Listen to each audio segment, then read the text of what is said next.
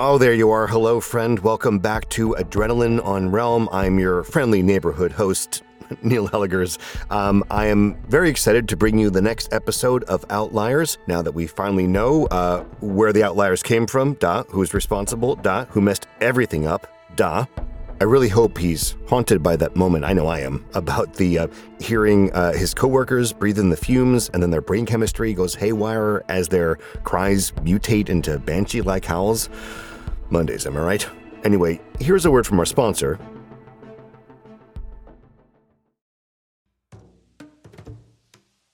Calling all lovers of mystery and fans of a good story. If you haven't already heard me talk about June's Journey, you're in for a treat. It's time to don your detective hat in this free hidden object mobile game that delves into the captivating journey of June Parker, a self proclaimed detective on a quest to unravel the mystery surrounding her sister's untimely death. In June's Journey, you get to play as June, deciphering clues and unveiling secret plots within thousands of beautifully illustrated scenes. And did I mention it's set in the glitzy 1920s? New chapters are added weekly, so you will never run out of new thrills to uncover, and you can also personalize and decorate your very own Orchid Island where the story takes place. How sharp are your detective skills? Find out when you download June's Journey on your Android or iOS device, or play online via Facebook Games. Your detective journey awaits.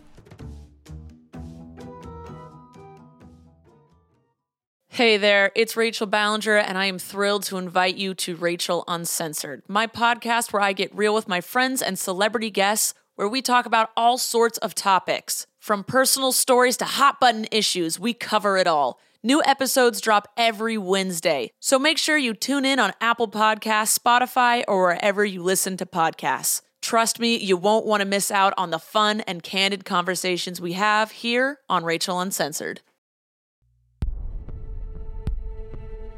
But before we get to episode 6 of Outliers, I want to draw a line between the person responsible for the Outliers, duh, and one of the people responsible for Outliers, executive producer Dave Beazley. Now, Dave is a true renaissance man in the entertainment world. He does audio, he does video, he does photography, he does it all, and he does all of it well. We are very fortunate to have him as part of our Realm family. So without any further ado, let's get to episode 6 of Outliers. Enjoy.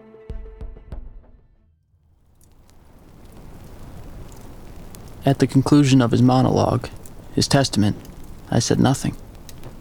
I just left, walked out.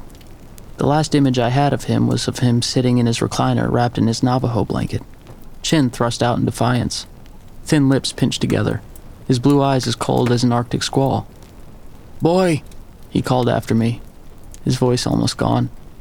Boy, get your ass back in here. I kept going. I almost expected to feel the punch of a bullet in my back. But nothing happened. Across the compound, out of the gate, which I took care to lock behind me, I needed to get back to Girl. I naively wanted to believe that if he could just meet her, talk to her, that all would be well. That if only Doc could see she wasn't a monster, that all that he'd created wasn't foul and corrupt, that the three of us could peacefully reside together within the walls of the compound provided he never repeated the outlier's origin story. Not ever again, especially not the girl. What was done was done. What was gone was gone. There was no going back. Here and now was all we had.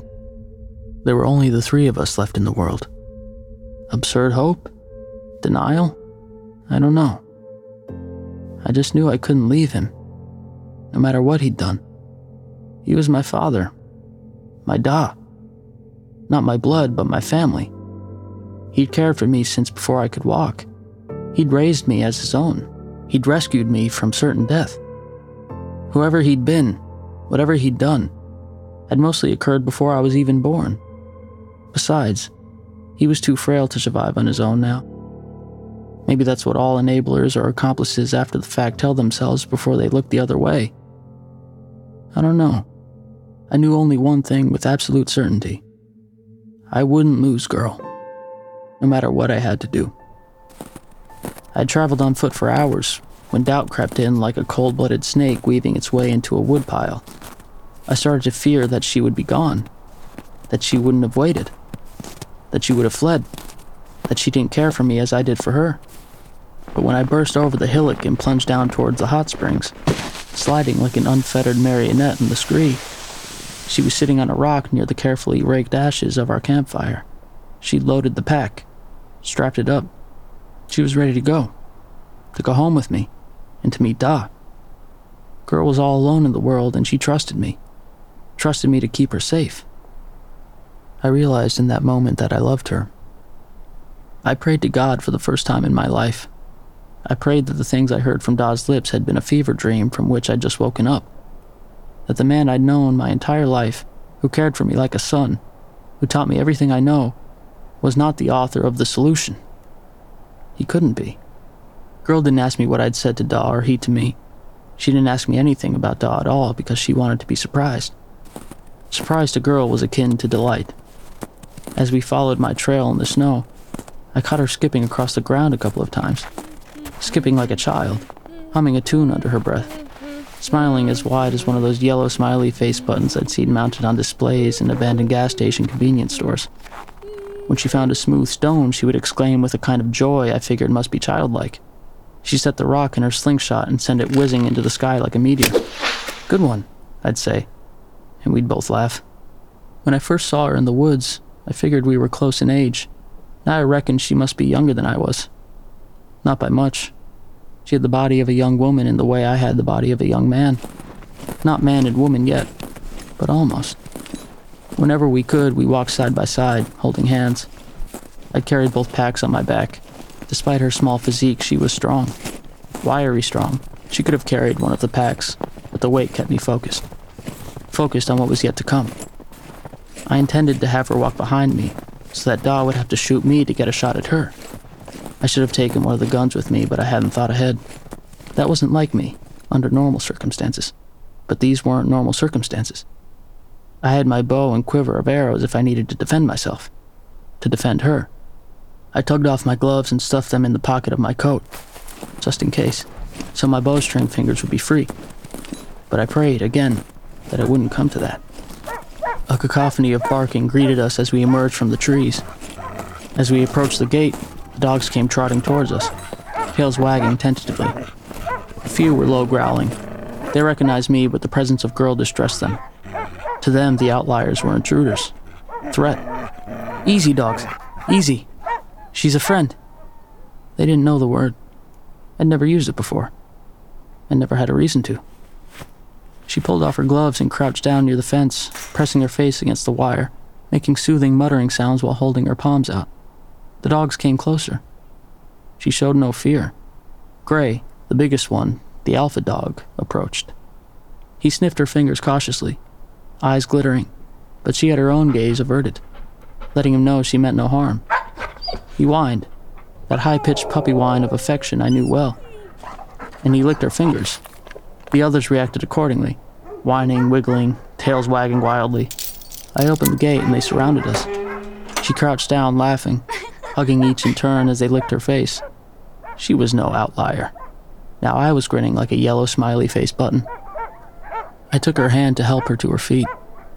The warmth of her fingers almost took my breath away. Hand in hand, amidst the swirling pack of dogs, we made our way toward the cabin. Smoke, I was glad to see, was rising from the chimney. Da must have been watching from the windows, alerted by the barking of the dogs. He stepped out onto the plank porch and stood at the top of the porch stairs, a shotgun in his hands, squinting, mouth shaped in an O of surprise or horror. I stopped in my tracks and pushed girl behind me. Da, it's me. He didn't move, but he did raise the barrel of the shotgun. His bony fingers curled around the trigger. Da! I wailed. Please! I didn't intend it, but I heard the echo of the fearful child in my voice, of the little boy that had cried out for his doll whenever he was hurt or afraid. He must have heard it too because he abruptly went back inside, the screen door slamming behind him with a loud bang. I breathed a ragged sigh of relief. It's okay now, I said to girl with more confidence than I felt. He knows it's me. I smiled and took her hand in mine. My projected certainty calmed her but in my heart, I wasn't certain at all. I was terrified of what he might do. To her. Then. A shotgun blast as loud as an explosion. Instinctively, like woodland animals, we both crouched, ready to flee if need be. Even the dogs, who were used to gunfire, balked and scattered. Neither of us had been hit. Da? I whispered in charge for the cabin. He was sitting in the recliner near the hearth, the Navajo blanket across his knees. He'd slipped off his boot and hooked a toe through the trigger. I stared for a long time at the hole in his dirty gray sock where his big toe, the nail horny and yellow, poked through. I didn't realize he hadn't been darning his socks, or washing his clothes, or bathing himself as he once did. He should have asked me to assist him. I would have helped. It wasn't until Girl pulled open the screen door behind me that I looked up at his face, or where his face used to be. He'd stuck the muzzle of the shotgun against the roof of his mouth before he pulled the trigger. The blast had nearly vaporized the top of his head. A Jackson Pollock spray of blood and brains went up the wall to the ceiling. Bits of brain spatter sizzled in the hearth, like frying meat. All that was left was his lower jawbone and a few bloody teeth. Her gasp was sharp and filled with very human anguish. There were tears pooling in her dark eyes. Why? Why did he do that? she asked.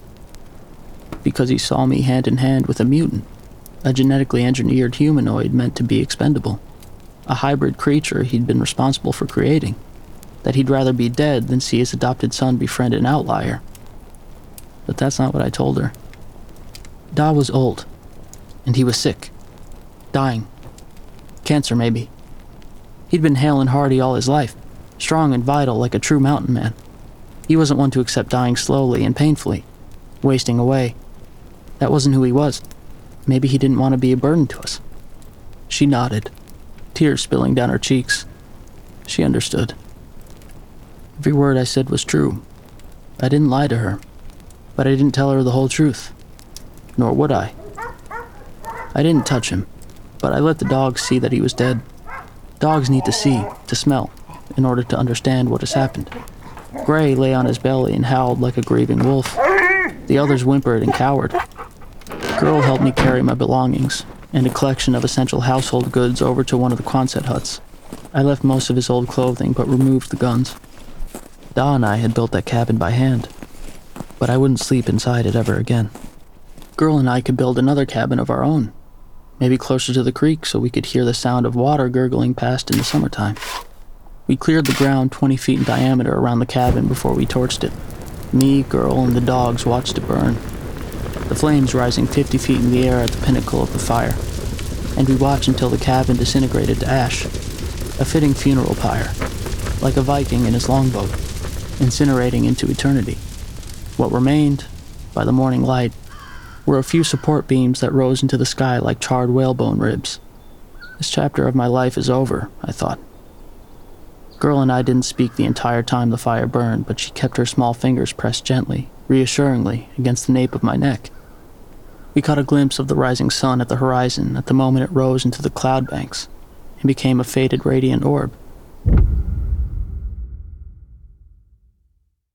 Hello, friend. This is Neil Helligers, host of Adrenaline Realms Thriller channel, and I'm here to talk to you a little bit more about the Greenlight app.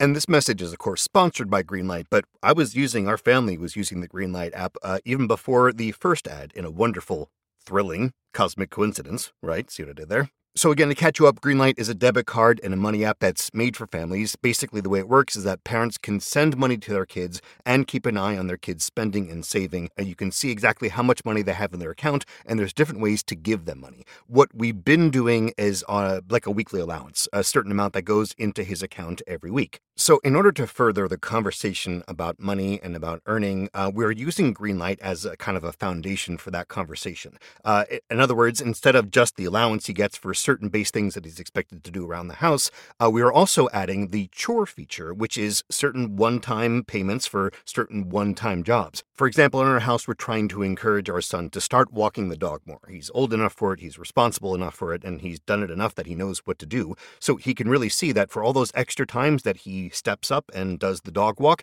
he gets rewarded for that job well done. And this is the conversation. In life, when you work a little extra harder, you get a little extra compensation, and you can either save that up or spend it how you like. And we're not alone in this. Millions of parents and kids are learning about money on Greenlight. It's a very easy and very convenient way for parents to raise financially smart kids and for families to navigate life together. So sign up for Greenlight today and get your first month free when you go to greenlight.com slash adrenaline. That's greenlight.com slash adrenaline to try Greenlight for free. Greenlight.com slash adrenaline slash slash slash slash. So thrilling, right? Remote island in frigid Lake Superior, a fabricated creature birthed from the mind of a disturbed genius stalks the very people who created it. Ancestor, by number one New York Times bestselling author Scott Sigler, is a classic tale of science gone horribly wrong. Available wherever you get your podcasts. I didn't look at her when I spoke. I stared at the areola of the hidden sun. When spring comes around, I think we should go, I said. Travel south. See what or who is out there. I don't think we should stay on here. She agreed. She had been traveling southward when I met her with the same idea in mind. This wasn't her home she'd be leaving, just another way station on a long journey. We spent the rest of the winter in the compound. We slept in the bunkhouse with the dogs, sharing an upper cot, zipped together in a pair of sleeping bags, wrapped in each other's arms. We cooked together, did chores together, and read books from the Quonset hut library long into the evenings. We found a manual on American Sign Language and practiced signing so that we could speak silently to each other from across the compound. I love you, I signed. I love you too, answered her nimble fingers. We talked aloud for hours at a time, sharing experiences in our lives. We laughed a lot. I did anyway. She giggled like a girl, which she was. We took care to rake over the ashes where the cabin had been, creating a little hillock that we filled with dark, fertile soil. We seeded the ground. Long after we'd gone, grass would grow there. Wildflowers would too. A fitting burial mound. When spring came, we packed up what we could carry. I let all the domestic animals loose into the meadow the chickens, goats, sheep, pigs, and a small herd of cows, though I didn't know if they could survive on their own. But I couldn't barricade them in the compound to starve. The dogs would be fine, I was certain. They were a pack. Their hunting skills were on par with those of wolves. Out of habit, I bolted all the Quonset huts and the bunkhouse and locked the perimeter gates behind us as we left. If the weather turned without warning, we might need a place to come back to. At least we would have grains, dried meats, and canned fruits to last a year or more, along with all the books we could possibly read. The dogs followed us. You can't tell a dog not to follow you if it's bound and determined. Their place is with humans, after all. I won't lie. The journey was grueling. I'd only ever traveled any great distance to the north of our compound, and the only landmarks and trails I was intimately familiar with were in that direction. Da and I had explored each and every road, each paved tributary stretching north, northeast, and northwest from the highway. At least 10, often 20 miles inland. All the abandoned human settlements. Every village, every hamlet, every ski resort, every roadside store and business, every homestead. He claimed the outliers, seeking warmth, migrated south. That's why we never roamed in a southerly direction. I'd never questioned what he told me. The landscape to the south turned out to be much more rugged than I'd imagined. Deep forests, swollen white water rivers too raging to wade or swim across. We wasted several full days traveling downstream in an easterly direction in order to find a narrow place to cross to the other side of a particularly wide river. The dogs followed us at a distance, even after I yelled at them to go back. I didn't know what dangers we would face on our journey south. I didn't want them in peril. Girl and I could take care of ourselves. We encountered no outliers along the way. I'm glad of that. Mid morning on the 12th day of our journey south, everything changed. We'd been walking along an old dirt access road, probably blazed by the Forest Service a couple of decades ago, enjoying the rare warmth of a cloudless day when Girl stopped short. What is that? she asked. She pointed at something in a tree. A security camera mounted on a branch. I'd seen lots of pole mounted security cameras at ski resorts. Da had told me they were connected to monitors in the security office, so the guard could sit behind a desk in his office and watch what was going on all over the grounds while sipping coffee and eating a sandwich. Recorded all, too. I'd taken a few cameras down to examine them. They were as dead as the rest of the electronics. But this one wasn't. Near its lens, a light glowed red. I stepped sideways. The lens swiveled to follow my movement, like the barrel of a rifle aligning prey in its sight. Before I could shout to Girl to turn and run, a dozen armed soldiers appeared out of nowhere. Their automatic weapons trained on us, green laser beam dots freckling our chests. We froze. They were decked out head to toe in forest camo, with black bulletproof vests, helmets with tinted visors, and lace up combat boots. Besides their automatic rifles, they had handguns strapped to their upper thighs, not a sliver of bare skin showing. I couldn't be sure that they were human or not. The dogs, who had been following us a dozen yards back, barked a few times, then fled into the woods. Get down on your knees. Get down on your knees now. Humans, then. Like me. I didn't know which soldier was shouting at us. The voice was distorted through some sort of megaphone. I couldn't see any of their faces through their visors. I stepped in front of Girl as I slowly got down on my knees. She crouched down behind me. Don't shoot, I said calmly as I could. Please, she's with me. Don't shoot us. Place your fingers on the top of your head. Do it. Please. Shut up and comply. We will fire upon you both. We complied. They surrounded us in seconds. Four of them roughly lifted me off my feet and dropped me flat on the ground onto my belly, pinning all four of my limbs to the dirt, grinding my face into a pile of fallen leaves as two others tore off my pack, confiscated my quiver of arrows, and emptied my pockets. They took my bowie knife. They took my hunting rifle and my bow. Each time I tried to speak, one of them shoved my face back down to silence me. Up close, I saw they had oxygen packs on their backs, with hard rubber retractable hoses snaking into their helmets. Modified biohazard suits, I thought, designed specifically for military use. A small old glory flag patch decorated their shoulder sleeves. Americans, then. Like me. They zip tied my hands behind my back and hauled me to my feet. The hard plastic dug into my wrists, cutting off the blood flow so my fingers went numb in seconds. Then they zip tied my ankles together. Before I could protest, one soldier slipped a heavy clear plastic bag over my head and tightened it around my neck. The bag stuck to my wide open mouth. I couldn't breathe. I thought they intended to euthanize me right there on the access road. Then I heard a swishing sound, and the bag inflated with cool air, breathable oxygen. I could feel the hose pressing and squirming down my back, some kind of field oxygen tank system. I didn't need oxygen. The ambient air was breathable. Maybe they didn't know that. Or maybe they knew something I didn't. I shouted, but the heavy plastic bag over my face deadened any sound I made. Two soldiers lifted me half off my newly shackled feet and started dragging me up the road. I twisted and craned my neck in time to see Girl, pinned to the ground but squirming madly, her eyes trying to find mine, as one soldier injected her in the shoulder with a syringe gun. She arched her back, then stopped moving. They slipped an oxygen mask over her face and lifted her into a heavy canvas bag, which they zipped up. On the side was stenciled, Live specimen. Warning, biohazard. At least it said live. I always really love a good dating montage, you know, when they're, the couple is happy and they're running around in nature and they're hunting with slingshots together and they're meeting each other's pets and I'm into something good is playing in the background. And then there's that awkward moment when you introduce her to your parent and, uh, well, uh, boom. I mean, really, the only thing you can do at that point is to interpret that as a sign that that parent was saying, I trust you two to go out into the world and make good, you crazy kids. Uh, look out for the other humans out there because they're going to capture you. But that's what happens sometimes. So let's see what happens next. Episode 7 of Outliers is coming at you very soon. I'm your host, Neil Helligers. Thank you for listening, and I will see you then. Take care. You're listening to Adrenaline Outliers, narrated by Rory Culkin. Created and produced by Realm, your portal to another world. Listen away.